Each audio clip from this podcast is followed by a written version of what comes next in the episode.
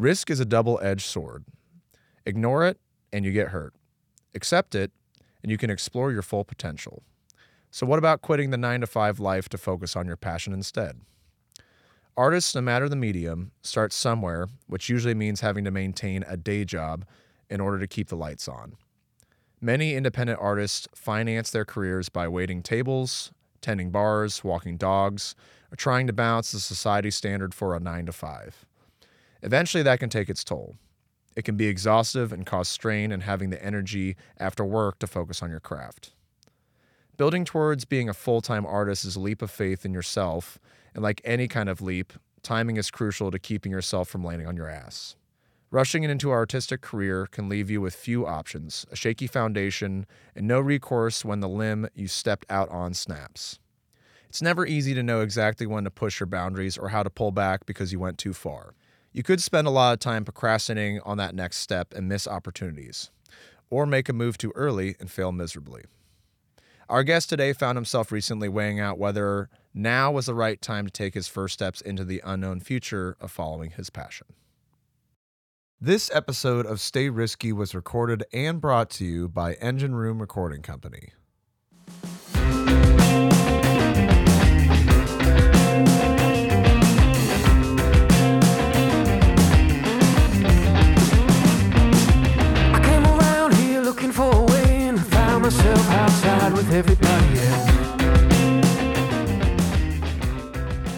On this episode, we have Mr. Fred Miller. How's it going, man? What's up? How are you? I am cocked, locked, ready to rock. Hell yeah. So uh, I was talking about it before we uh, got on air. Uh, you and I, uh, the first time I met, I'm doing air quotes for Yeah, people that yeah, are listening. Yeah, internet air quotes. Yeah, internet air quotes. We met because one of the first projects I got to work on was for a band called the Hawkeyes, who unfortunately are no longer uh, together. R.I.P. R.I.P. I think they're all alive. Hopefully. They, they are alive. good. Jay still he books for us for our booking agent side.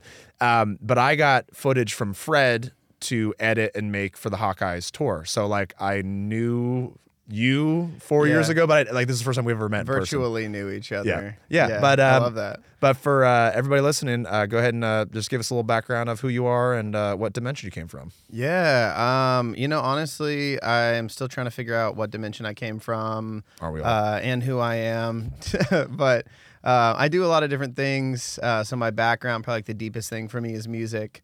I remember, I don't know where the photo is, but I remember a photo of me as a kid, and we used to have one of those, um, what are they, the drying racks? They're not drying racks, clotheslines. Yeah, you know, yeah. they're really popular, not in America. Know, back in the 30s. and- yeah, yeah, yeah. So we were poor in the '90s, so we had them still. Perfect. Actually, the house I just bought when we moved in, it had a clothesline because we live out in the country. Yeah, yeah, But yeah. Go ahead. That's great, great. So uh, you can turn those into tents, and then you can try and charge your friends admission to come Oh, to your yes. show as you play a rake, which is what I tried to do. I like you know checked at the door. I was like, "You have a ticket?" And they're like, "No." And I was like, "Well, here's a leaf." You, You have like a you have like a black light. No, Yeah, like, where's yeah, the, where's like- the uh, stamp on your hand? Yeah, exactly. I'm like, uh, can I see your ID? You know, like hassling people.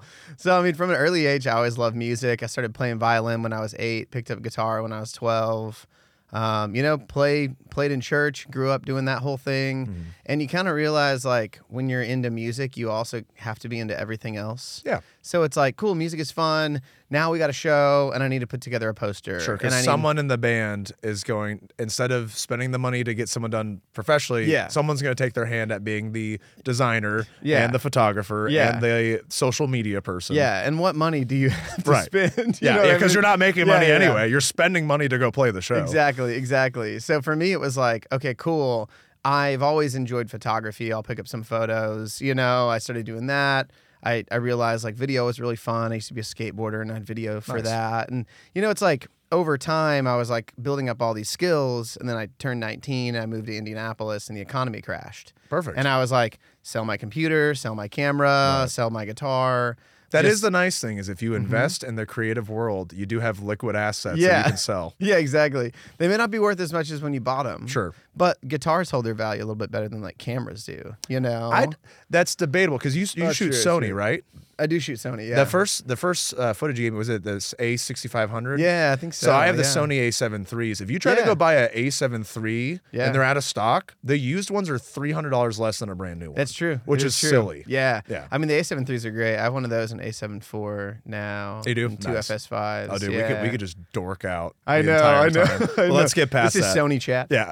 Um, but yeah, so I mean, honestly, for me, I started when I moved to Indy, I was kind of just like I was homeless for a little bit, trying to like figure out how to live. Sure. I um, you know, started working construction, got a job at Apple, which was really cool. Oh, cool. My fiance Yeah. works there now. Oh, nice, nice, I really enjoyed it. It was like six years there.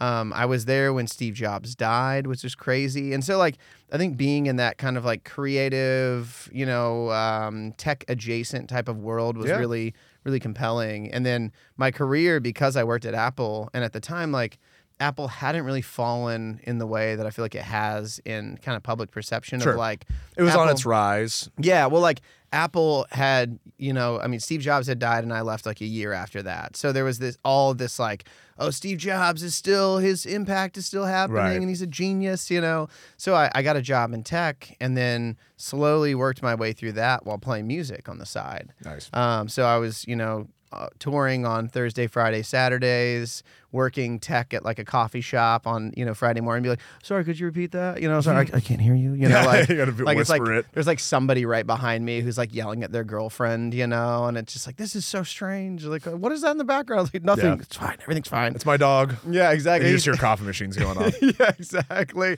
Latte. Like, sir, your car's being towed. Yeah. Oh, that's my dog. yeah, it's my dog. He talks a lot. Yeah. He's got those buttons, you know. Yeah, I have Brian from Family Guy as my dog. yeah. So so man, I was doing that, um, and then it was cool. You know, like before the pandemic, I was traveling a lot, playing shows. I And remember. what, what a, a solo or a band? Oh, or- with a band's called St. Aubin. Oh, So yeah. still Okay, around. awesome. Yeah, yeah, Cool. yeah. So Trevor St. Aubin is now doing that Yeah. project. yeah, he played Um, Freeform recently. Oh, cool. our, Yeah, our yeah. showcase. Yeah, and Hell yeah. he's a good guy. Yeah, Yeah, awesome. yeah. Trevor's a great. We had also had uh, Nakosha on. Yeah, Yeah. Nikush is dope. Mhm. Yeah, yeah. So, um, no, I, I used to. So the last record that they put out was like he and I co-wrote and produced that together. Mhm. So I helped him start that band. Uh, and then I was traveling all the time. I was honestly in like 2020 planning to move and pursue music full time. I was Yeah. going to be like, move to Austin or Yeah, what, LA. what a what a great year to choose that. I know. That was also that I I started the company in 2019, so it's just great decisions are being made, and you could never foreshadow, foresee what the world was going to go into. Not at all. And like I was in LA when everything shut down. You Oh, know, at like I was at I went to this party. I you know met these songwriters. I went to some songwriting sessions. Like I was like, man, this is really moving. And then within a week, it was like, oh yeah, we're only taking to go orders. Oh, everything's shut down. Get Right. home. And I got COVID on the way home. oh, perfect. yeah, so it was like, you know, day one, I go to Eli Lilly. They're in the hazmat suits checking me out. I'm like, I'm going to die. Like I did not end." see I did not see this coming. No, all. not at all. Yeah. No, and at that point, it was like everyone's gonna die. Yeah, and so I, I think for me, it was like I'd worked so hard to get to that point, you know, and um, I, I did a lot of other stuff. Like my dad, he was schizophrenic, and uh, I got married when I was really young, like growing up evangelical. I took care of my dad before he passed. Okay. And so my early twenties were a lot of like survival. You know, it was Yeah, you didn't have time for you. no, not at all. It was uh, balancing how do I make a living, how do I take care of you know my dad, how do I take care of my wife. Her mom ended up getting a cancer a year after my dad died, so it was like my I feel like my childhood up to you know my mid late twenties was there's a lot of responsibility, Sure. and at the same time I always was doing music, I was always doing art. It was you know it was part of it, and I I think I hit this place where I was just like I don't want to do both. You know I don't want It's- to. Well, it's hard. It's and a lot of times you have to choose. Like for me specifically, like we were talking about it when the pandemic happened. I had to not abandon the company, but the company was just put on the back burner. yeah. I had to go work a day job. I had to pay my bills. I mean, before I got my job at the dealership, um, Yeah. you know, I had three months of money left, and then I had nothing, nothing Mm-hmm. left. I burned through my savings that whole summer.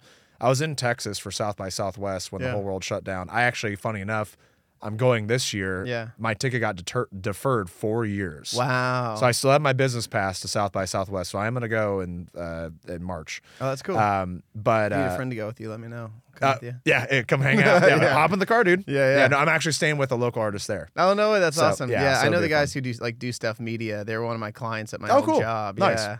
Yeah, Yeah. but uh, but no, I, I had to do the same thing as uh, the whole. I mean, I watched the biggest summer I was gonna ever have. I mean, granted, the company had just started, but Yeah. it was gonna be the most money I, at that moment that I would have ever made, and it was Mm-hmm. entirely something that I built, and I felt really proud. Yeah. overnight. Like I had uh, Yeah. trips to L.A., New York, all these different musicians, all these different festivals that I was Mm-hmm. getting asked to come film and photograph. Yeah. Just overnight wiped away. Yeah. So it's just a big, big crushing blow. So like, not to say that that's Yeah. equivalent to how you felt then, but like, No, it's just it's even if it wasn't bad, you know what I mean? Like even if it didn't turn out to be bad, at the moment, still- that's the worst thing that happened to you in that moment because that's all that you knew. Yeah, totally. Like the whole world. I mean, we all went through it. You know what I mean? It was just strange. It was a strange thing, and I think, I think we will be probably dealing with like the outcomes of what happens whenever you flip society on its head. Sure. Because we don't give time for that to happen in culture. Like if you look at like ancient Roman times, there was. Uh, I can't remember if it was Saturnalia. It was around like the New Year or the winter solstice, but for about a week, you could do whatever you wanted. Like the the you know if you were a slave and your you know master or whatever told you like hey take out the trash you'd be like no like, i'm not going to. yeah. it's a solstice. It's this holiday and you can't tell me what to do. And so like for us it was like society got flipped on its head. People had time to be at home. They weren't running from place to place to place. Sure. you know being late eh, i mean so many people's jobs especially like for me taking care of my dad whenever i was you know trying to like live and survive i remember one time i was working at apple I got a phone call from my dad, and it was like you know vibrating in my pocket, talking to a customer. It rang again, and I was like, "Oh, this is weird." Mm-hmm. Rang a third time, and I said, "Hey, I'm really sorry. Like my dad's disabled. I my Yeah. phone is blown up. I got to check on it." And the customer's like, "Oh, totally fine." So I walked back, answer it. My dad had fallen. He was on some railroad tracks, Oh, and he was laying on these railroad tracks. And I was like, "Hey, you need to roll off. You need to get yourself safe. I will come find you." And I got in trouble at Apple for leaving in the middle of my shift to go help somebody who's like legally my responsibility. Yeah, now, it's tough. exactly. Now the outcome is what would have happened if I got if I wanted to, I could have sued Apple and made it a Sure, whole thing. right. I didn't have the money. I didn't have the time. I didn't have like the Well, that and wherewithal to do also that, like you, also know? you, you, you probably don't have it in your heart that you want to really make them pay for no, you know, I doing just yeah. I just want them to apologize for Right. like punishing me for going to take care of my dad who who's like hurt, you know? And and so like I think a lot of times it's like society switched overnight and then now it was like all the people who were ready for power to be turned back on were like, let's get back to work, let's do it, let's do it, let's do it. Ready to go. Yeah, and and all of us were like kind of dragged along not by choice. You know, it was like, well, if everyone's working now, we got to do something. We got to we got to do it. We got to jump in. Yeah. And some of us were lucky to have those other opportunities. Like I think for me, being lucky enough to have seen it a little bit ahead that like the economy is starting to tip. My Sure. my job Well, was you've been through it before, just in a different way. Yeah. Exactly. Well, my job was in analytics. Like I remember when 08 happened and I was like living at home, I go to Starbucks and like read about the news and finances. Yeah. And now seeing I, I so my my previous job was in marketing strategy for big companies. Mm-hmm. So I'd be looking at like um, companies based in Europe, you know, big like international companies, Gucci, Yeah. you know, Saint Laurent, these like big, crazy international companies. And I was looking at their financial data and it was like flat or going down. Yeah. And I was like, all last year. And I was like, this does not, this is not the sign of a healthy economy that's Right. going to be fine. And then layoffs started to happen. And I was like, you know what? I am in a safe enough position that I can make this choice to like do this. Yeah. And I, I pursue think, your pursue finally have the time to pursue your creative side Yeah. take on the gig economy work yeah, but like if my dad hadn't died, if my dad was still alive right now, I wouldn't, I wouldn't do that. Well you, You don't know, you can't I can't. Yeah. You know what I'm saying? And like I think for me, when I look at this, these like a lot of these like hustle culture, like type of like trends that are happening in like the bigger thing, it's it's still based on like to me like the pre-pandemic mindset of like you should feel guilty because you're not successful. You should, you know, work do everything you can, like burn you've, yourself. you've been in business for x amount of years if you haven't reached this point then you Yeah. might as well just quit Exactly. And it's like, no, that's not totally true. Like, there are so many other circumstances. And so I, I guess for me, it's like, I'm 34. You know, I never thought that I would do any of this stuff. Sure. I was always kind of based on like, yeah, I'll do music on the side, I'll have some fun, you know. It's especially, funny. You more yeah. often see people take it more seriously at an older age because Yeah. they had to pay their bills, work a Mhm. job. but then you build that money up. Yeah. You maybe you buy a house, maybe you get Yep. into a committed relationship, maybe you have someone that or a roommate that can help you out. Mhm. You live with your band, whatever. Because like it's everyone's always like, oh, uh, art and music's a, a young a young person's game. Like if you want to be in music, if you're if you're 19, Yeah. you're too old. You know, Yeah, yeah, which is silly because like I mean.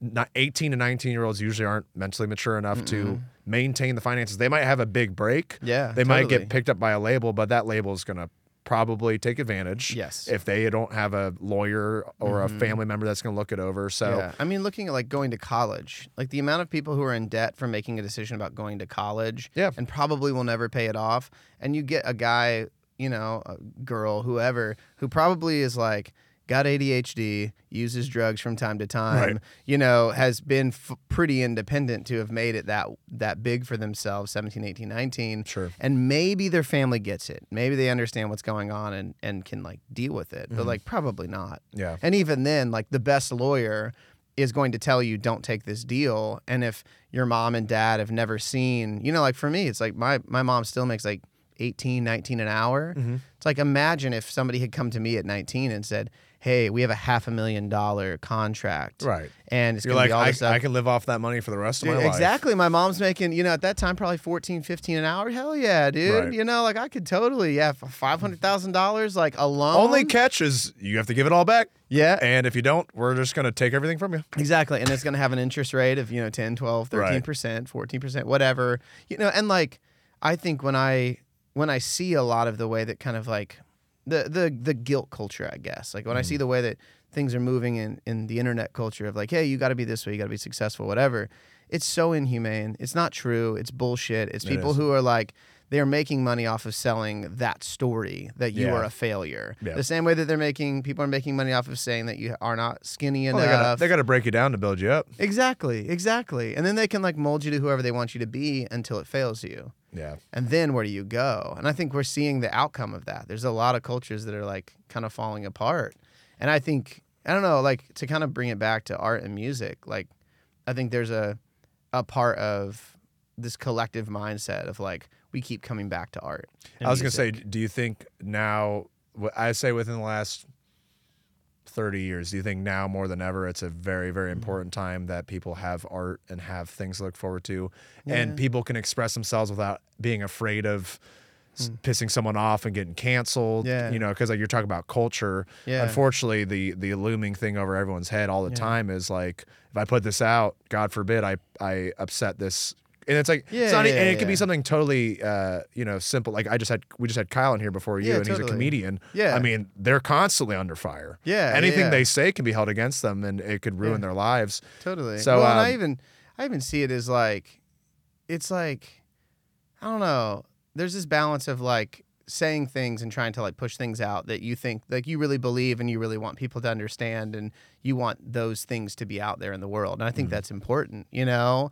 But I also think that there's like a mediating factor in my mind of like what are you trying to accomplish? Because for some people you want to piss people off. Like that is the goal. That's the goal, yeah. Yeah, and so like for me, it's like well, you're never gonna have a culture where somebody's not gonna be getting pissed off. Everyone always is. I- There's- somebody, there's somebody, gonna be someone somewhere. Yeah, exactly. always. The and that's that is and, and the the antagonism exists for itself. You know what I'm saying? Like as soon as you say like video games make kids kill other kids, then somebody's like, oh, I played Call of Duty my whole life, and I'm gonna play it the rest of my life, Right. and I'm gonna play it till I die. You know what I mean? And it's just like, dude, you're always gonna have these like these antagonisms. Like they they feed each other the police and people who break the law. Mm. it's like if you don't go after people as hard if you don't you know have that type of violence you don't perpetuate those same outcomes. Sure. but it's like it's the chicken egg situation. This is a system that continues to like feed itself.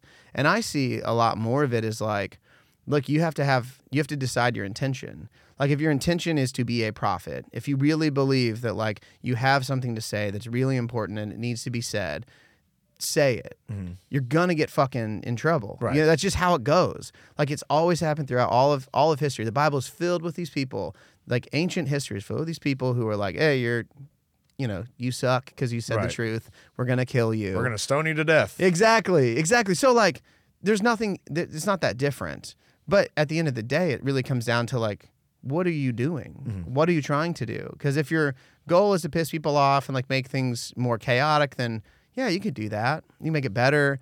you can make it better for yourself. You know, just a place to speak. That's fine. I don't know. I I, I think like I don't know. I, I I guess when it comes down to it, for me, it's like intention more important. You Mhm. know, and they're Yeah, if you have good Yeah. intentions, even if you have a controversial topic, yeah it's still art. It's still an expression. It's still it's still you expressing something you feel. I mean, like I am the singer of a heavy, heavy metal band, Yeah. and if you read the lyrics, some of them a little dark. yeah totally. But I'm a generally happy person. I have a Yeah. fiance. I have a house. Um, for me, I think it's it's just creative expression because I like heavy, aggressive music. I Yeah. started playing guitar, Mhm. and uh, at first, when I was 10 years old, Yeah. uh, reading Cannibal Corpse lyrics, Yeah, I was yeah. not getting into it, but I really like the riffs. You know yeah what I mean? Yeah. So I think uh, there, there's plenty of things you can do. There's you can put out art that is maybe offensive to others, or you Mhm. can have an opinion that's offensive to others. Yeah. But at the end of the day, it doesn't necessarily mean that you fall into that camp. Like if if one metal singer kills someone, Yeah. uh, not all metal singers are killers. Yeah. Yeah. Exactly. Flip side, if one Yeah. pop singer kills someone, not all pop singers are killers. Totally. So the hard part is like everybody's getting lumped in.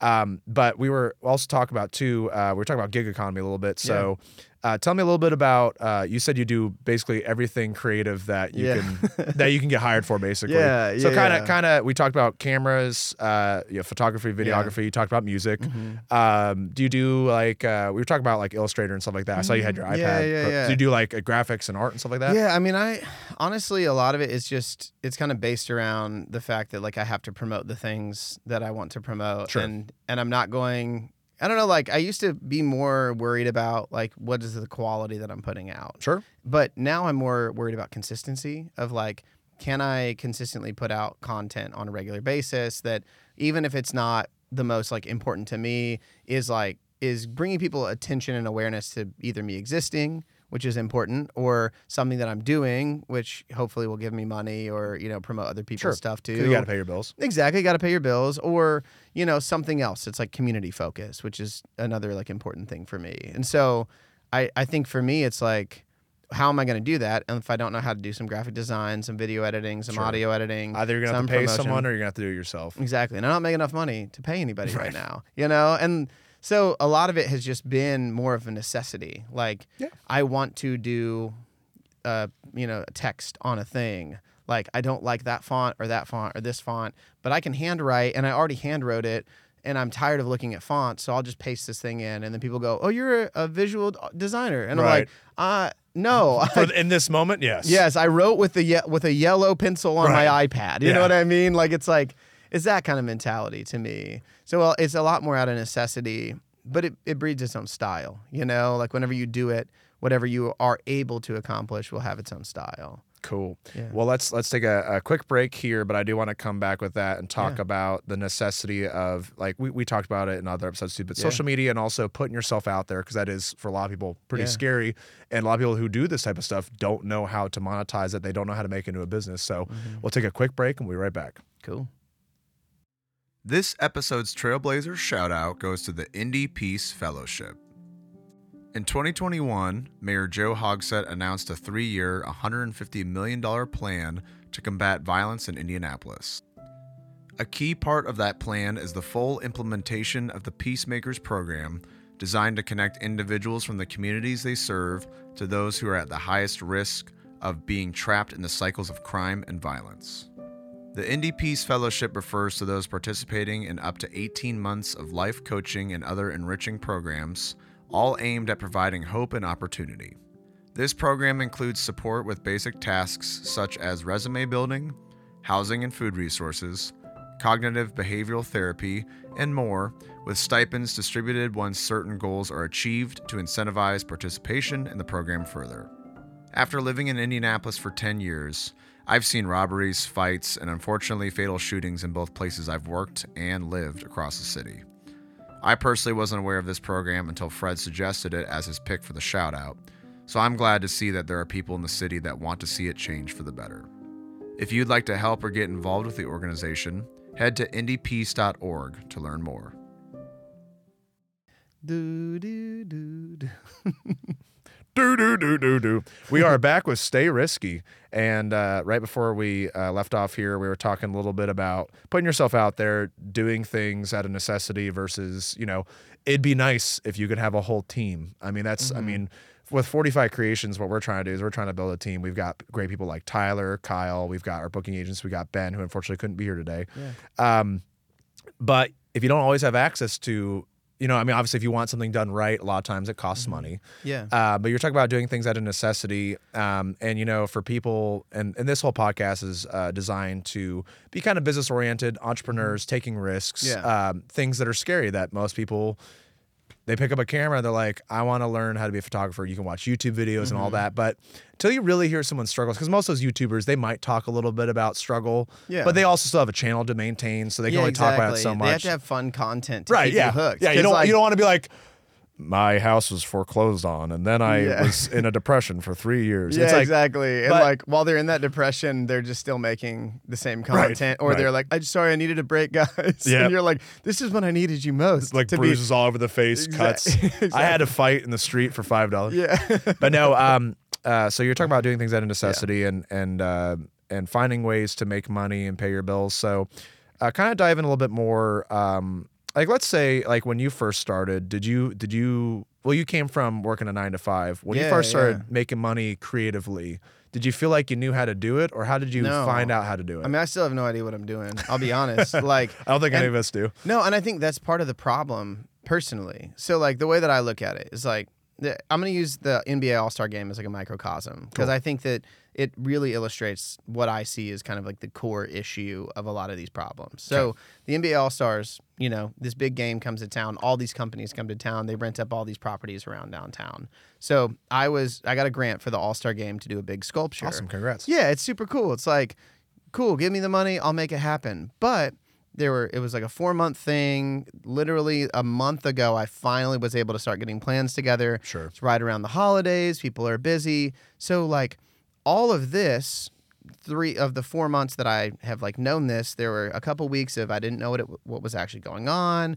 Then I finally got the proposals. Can you send us, you know, what you want? Then can you put a team together? Then you, can you start budgeting? Can you start allocating? Here's your check. Days it's that, holiday. yeah. Like literally, I got the check three or four days. Well, it- cleared my bank three or four days before New Year's. yeah So now we're a month and a half out from doing this. Everyone else has and a their other- sculpture you don't just do the, the No. day of no, and and it's and but here's the thing: it has to be done in 24 hours. It has to be installed in 24 hours. So that means I have to have people the oh you mean like when the, when the event comes when the event starts? Yeah. So I have to have it done by 5 p.m. on the 14th of February.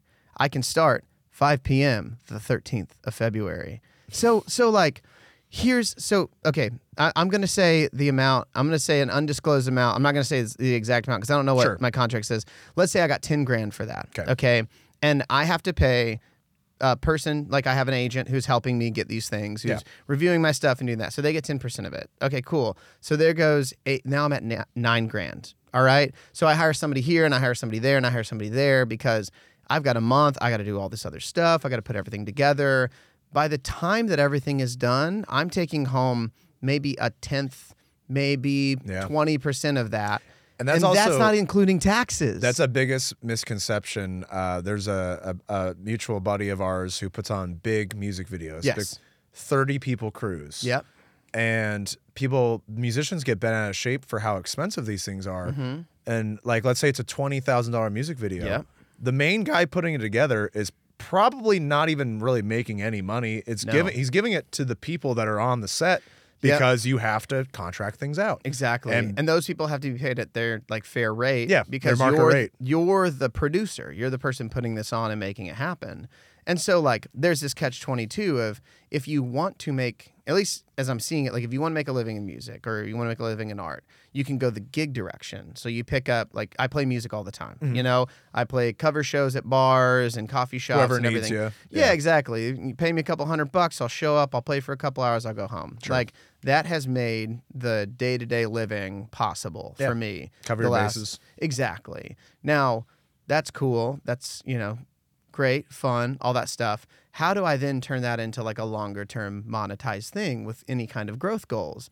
Now, if I was selling t shirts, it would be a very different story. cool, you sell t-shirts. You're going to make a Shopify store. We're going to market online. You're going to sell a little bit more. We're going to get you a brand partnership. We're going to work your way up. Or cookie Like, cutter. it it makes sense. And I think part of it is because we can see that the effort of creation, like the amount of time that it takes to create something, and the amount of money that you can make is pretty well sized. Mm-hmm. So it takes, you know, this much effort, but with a t-shirt you can reprint and reprint and reprint. Sure. That's a popular shirt. You could sell it for the rest of your life. Well, and make a people also can connect with a T-shirt easier than they can a expression of art because Exactly. they, they wear T-shirts. They always Mhm. need them. You have to have clothes. Yes. You don't have to have a sculpture. Yes, That's exactly. the, that's the problem. Or you don't have to have. I mean, you should have a logo, but like you don't have to have a logo. You don't Yeah. have to have photos. Yeah. So I feel like a lot of times people who maybe aren't in that creative mindset, they devalue or they don't find the value. You're like, oh, my music video started a thousand bucks. Mm-hmm. Yeah. Whoa. Yeah. Whoa, buddy. Yeah. Like, this, these cameras cost five grand. Yeah, Like, exactly, Even if I don't film it, the equipment alone is, yeah. you know. Yeah, and and when you and I think to me it's like those are all important factors. So like the things that it costs to make the art, the amount of time that it takes, all that type of stuff. Mm. My issue, kind of going back to like the All Star game, the amount of companies that have come through and are renting places in downtown that will put in money in art, in music, in culture creation type things, and where that money will end up is not in our community. Mm-hmm. Like I know the hi-fi, the lo-fi is being rented out. Yeah. I know the Vogue is being rented out. Sure. Like there are all these big venues that are being rented out. Some of them are hiring local people. Now, who is paying for all of the security for the All-Star game? It's us. It's taxpayers. Mm-hmm. So the way that I look at it is like the Arts Council.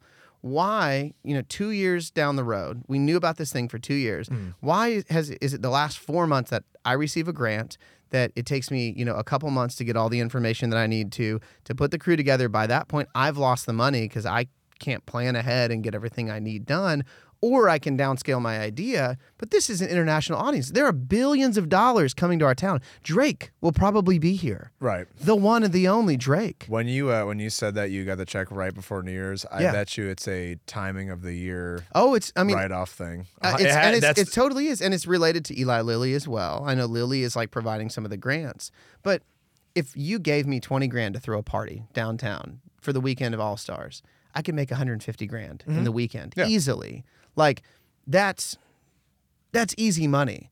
But instead, we allocate this money for like public funding, public stuff. Like, dude, you're taking people who are poor. Like most artists, if they are doing art full time, Uh-huh. are under poverty guidelines. Sure. Like very few of them are making more than forty, fifty thousand and dollars. if they do, they're working another job, or they're Exactly. or they're working themselves to death. Exactly. Or they're very, very lucky. Yeah. That they've they've like received that privilege. They've they've made that level of of achievement. But even for me at 34, who's played music since I was eight, I'm still not at that level of achievement, and that's like that's okay. You know what I mean? Mm-hmm. Whatever. That's how it Oh yeah, I mean, you, you know, Yeah. you know, it's par for the course. You know Exactly. what you're getting into. It's not like you're like, oh, I'm gonna make six figures Yeah. playing at my local bar. No, no, no. But like to me, I look at it as like when you go into a bar, when you go into a restaurant, when you go anywhere, there is always art, there's always music. Every single company sells their stuff with art and music, videography. And yet we devalue that because it's not directly related to a sales number.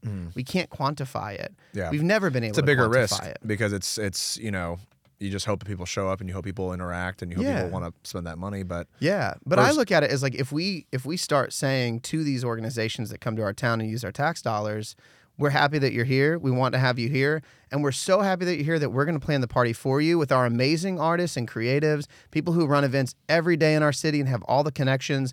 So you who own these properties downtown and you know all this stuff that you're going to rent it out, you can rent it out. You can still get your twenty thousand dollars for your week or month or whatever you want. That's cool, but you got to hire an artist. Right, and you got to hire those artists from this collection of you know group of people that we know. We've worked with that we've vetted that we make sure that they're good. We've got their project managers. So that that to me is like a future that i see more like what gang gang is doing than what like the arts council is doing.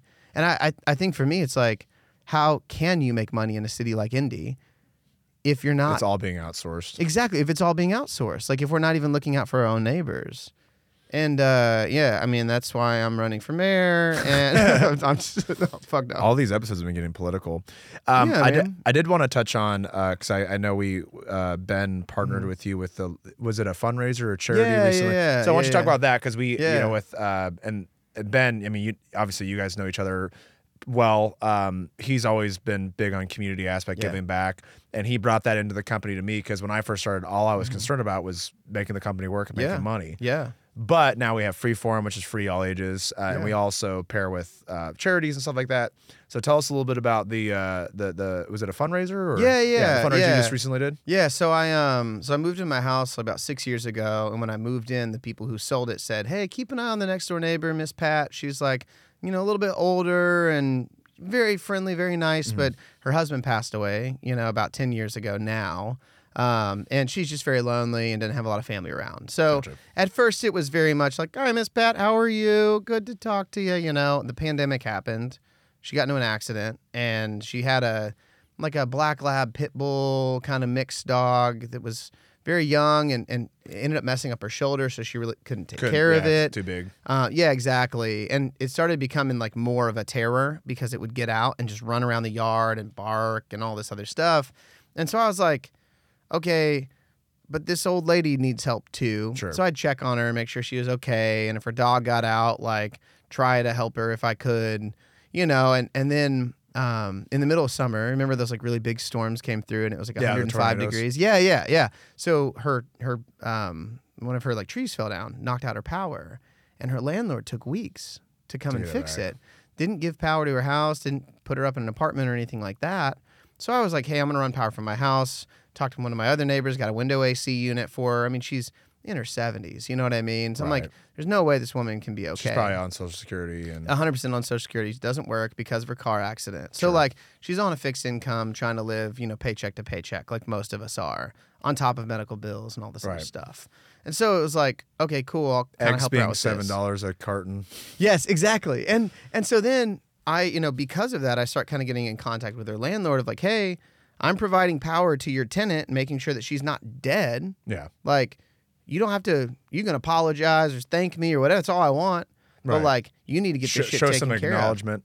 Yeah. it took three weeks before it got taken care of. So at that point, I was like, "What is your lease? What is going on?" Because to me, it's like she, this landlord has an obligation. Sure. Well, she doesn't have a lease. She never has had a lease. Just a handshake. it's a handshake agreement from her husband who's passed away. Yeah. So she doesn't feel safe.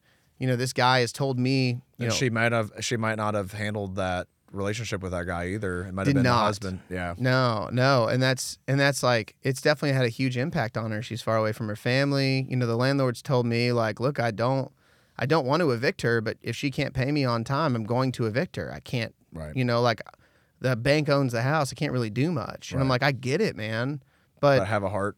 yeah, exactly. It's like you made a in my mind. if he's he probably if he's a landlord of that house, Yeah. he's probably a landlord of multiple. and Exactly. I'm sure he's doing fine. He's probably either doing fine or he's really mismanaged his money and that's his fault. Right, You know? And so for me, it's like, well, at the end of the day, she needs to get out of this house. She needs to be in a safe place where she can, you know, really, I think, be close to her family. Mm-hmm. So I just started raising money to see if I could help. Um, I donated like, a, you know, four or five hundred bucks to try and help her get over that hump Sure. of being behind on her bills, behind on her, Yeah, at least catch rent. up. Exactly. So we took care of that. Um, and then I was like, man, we need to get her to move. It's expensive. It's super expensive on a fixed income to move. Sure. Um, so I was like, if we could raise like four grand, that would be about as much as you'd need for first last month's deposit, first month's rent, basically to get you over that Get hump of like moving. move it, yeah. exactly. yeah. Like, so I tried to raise that, and I mean, you all helped donate to that, which is fantastic. We were able to raise like a little over four grand. Awesome. Um, gave that to her during Christmas, and she, it, it was so funny because like I filmed it at first, and she was very like, "Oh wow, oh," and then as I like put the camera down because I could tell that she was, you know, sentimental in a Sure. good way. Her Yeah. son was very much, like, "Oh, it's okay, mom. Like, like let me kind of distract from Right, that." right. And then she really just like opened up about. She's like, "No one's ever done something this nice for me." You know, like she told me she, she's an older black woman Mm-hmm. too grew up in chattanooga she's like you know i just don't feel like i belong in this neighborhood i her, her dog got loose and bit somebody Yeah. um, which is what kind of like made me the, the final like incident of what made me do the fundraiser Mhm. um, they put the dog down Oh. she's like I lost my dog that I raised from when it was a baby. Right. It, you know, it bit one of our neighbors who shouldn't have been outside. You know, she had told her to go back inside, and she's like, "Well, I feel bad because it was my dog, but that woman shouldn't have been outside. But I didn't, I couldn't do anything." Right. And it was like, she's like, and I know this because I'm a black person. You know, I'm the only black person on our in our block. She's like, so I just keep to myself. It's like that's not cool. Yeah, I feel isolation. and- Yeah, like yeah. you're just breeding problems, you know? Like, Well, that's what I mean. That's what a, com- a community is supposed to be like neighbors, and yeah, you're supposed to rely on your neighbors, and you're not supposed to like have any prejudice. I mean, it's it's where you live. So Yes. whether whether you have a problem with her or not, that is the place that you both live. So you Yes. both have the same life in the sense of where Yeah. you're at. exactly. So at least help. Don't be an asshole. Exactly. And that's and that's kind of where I where I looked at it was like, look, I know that she will feel more I think that she will get the help that she needs with less effort if she's mm-hmm. where, near her family. I know that she talks to her daughter all the time. You know, her son comes to visit her. He drives all the way up from the south, six, seven, eight hours, sometimes twelve hours from jobs that he's working. Wow. It's like clearly your family cares about you, but you are so far away because you followed this person. And they might and they might not have the means to do it all the time either. They They're, they're prob- they're probably No. going on a limb, going all the way up. They are, and that's and that's what's tough too is like knowing that her family is also not in a good financial position. But I mean, and like, yeah, I'm a white guy for the people who are listening over a podcast headphone. You know, Sure. like I, you know, I, I marched during the you know protests and all that stuff, Mhm. and I think I, I don't know, like I, I've been kind of reckoning with like what what is like the real role of change, you Mhm. know, because it seems like let's march and let's you know do all this stuff and then so quickly things get rolled back. Right. I let's, mean, let's let's post on Instagram that we support, but then you don't do anything after. yeah. Well, and even when you do, like it doesn't feel like it goes anywhere. You know, like Yeah. I feel like in 2020, so many people were like donating their time, their efforts. Like we had the time to do it. So many people did so much. Well, that's the big thing is that if you want to make a change, you have to start in your community. Exactly. Because unless you have tons of money and you have Mhm. tons of resources, yeah, nothing you're going to post online is going to really change anything. Yeah. What you can change and what you can control is who you're around, who you experience with. If you want to help, then help the people that are near you. Mhm. Not be like, "Oh, I'm I'm an advocate for change," but then Yeah. you like don't go to your local coffee shops, you don't go to your local restaurants, you don't do your community events like Mhm.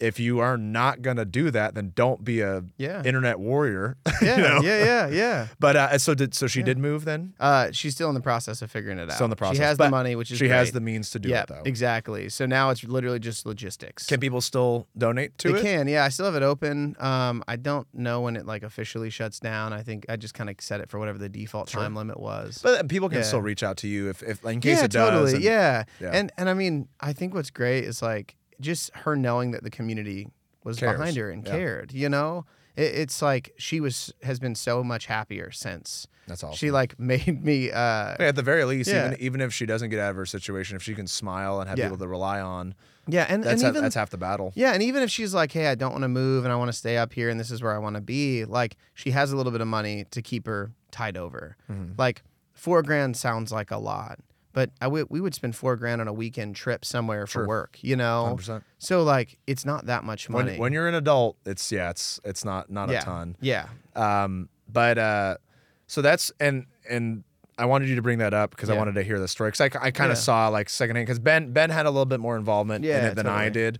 Um, but I want to ask you. So since you've done, have you done anything like that before? Anything? No, I mean my background. It's like I went to school for philanthropic studies. I Okay. wanted to do nonprofit work. Cool. Um, I started a nonprofit a few years ago called Art Speak that ended in 2020. Okay. Um, but it was basically like a kind of like a, a live podcast. So we'd Nice. invite an artist in, we'd have a conversation, talk about their work, show their work. Um, everything from like chefs to painters to musicians. It was very, Right. very, very like diverse and fun, which That's is nice. cool. But yeah, I mean, I my background's always been in like I you know grew up in church. I like giving and Sure. caring about people and all that and- stuff. Yeah, exactly. So I think for me, it was just like, well, I might as well. You know, I might as well put my like own neck on the line for it. And yeah, I think that's like kind of the continuation of like the marching and stuff. It's like that's it's small, you know, it's small, it's not super significant, but it might make a little bit of a difference. Yeah, it's a step towards yeah. helping Yeah, and I, yeah, and like I think you know, like seeing like what happened in Ukraine, seeing what's happening in like Gaza, it's like it really is. Whenever some big power decides that they want to blow up your na- your town Mm-hmm. or invade your city and kill your people, like it is just your neighbors that are there. Like so many people were killed in Ukraine who were just like walking about their day, Right. doing their normal shit, who were executed because Russia like rolled their tanks in and took it over. Yeah. And so like who would have helped them? The military wasn't there, the state wasn't there, it was their neighbors, you mm-hmm. know? And so I, I think for me it's like if that if that really is all that we have, whenever it comes down to it, when things really like hit the fan, then why are we fighting our neighbors so often? Why are we so afraid of our neighbors? It's like if you want to have that failure, if you want shit to be bad, then be afraid of your neighbors. If not, go talk to them, meet them, have a conversation. Like, in the very worst that happens you just don't like them. You don't talk to them again. Yeah, you Like, can still yeah. respect them and live in the same ecosystem, even if you don't necessarily like them, Yeah, or at least respect their privacy. exactly. If you don't necessarily jive with them, or Yeah. you know, yeah, yeah. but that's a that's a nice sentimental note to, to wrap everything up on. yeah. But um, but yeah, uh, tell us where we can find you if people want to either hire you or if they want to get involved with the the just maybe people don't they don't know how to get involved with their community. and Maybe you can help kind of give them Yeah. tips. So where where can people find you? Yeah, um, I'm on Instagram, so at mf Fred. There's two F's in there. Nice. Uh, like my friend Fred, you know, Or motherfucker 5 Fred. or motherfucking Fred. Yeah, after nice. 5 p.m.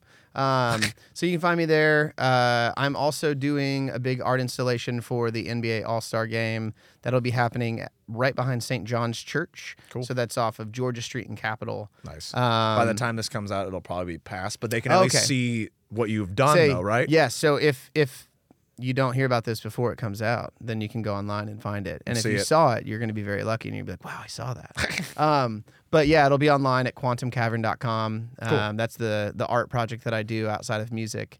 So you can find quantumcavern.com. Um, also mffred.com. So you can find me there. That's You got a lot of like all the websites. stuff. I have too many things.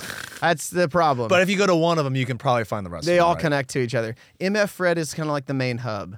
That's got all my music and my It's video. the and Omni the- channel. Yeah, my omni-channel marketing. that's domain. right. Yeah, it's, it's exactly. Um, but yeah, uh, check it out. I'm, I'm online. I talk about stuff on the internet, and uh, send me a DM with your favorite ice cream flavor. Perfect. Call to action. Thanks, buddy. Engine Room Recording Company, located in Broad Ripple Village just north of downtown Indianapolis, specializes in making your projects go. Podcasters, bands, audiobookers, rappers, singers, songwriters, and everyone in between, the Engine Room Recording Company has the experience, the engineers, the equipment, and the environment to fuel your projects. For more information on their services, creatives they've worked beside, and gear they use, visit them today at engineroomrecordingcompany.com and be sure to follow them on Instagram at Engine Room Recording Co.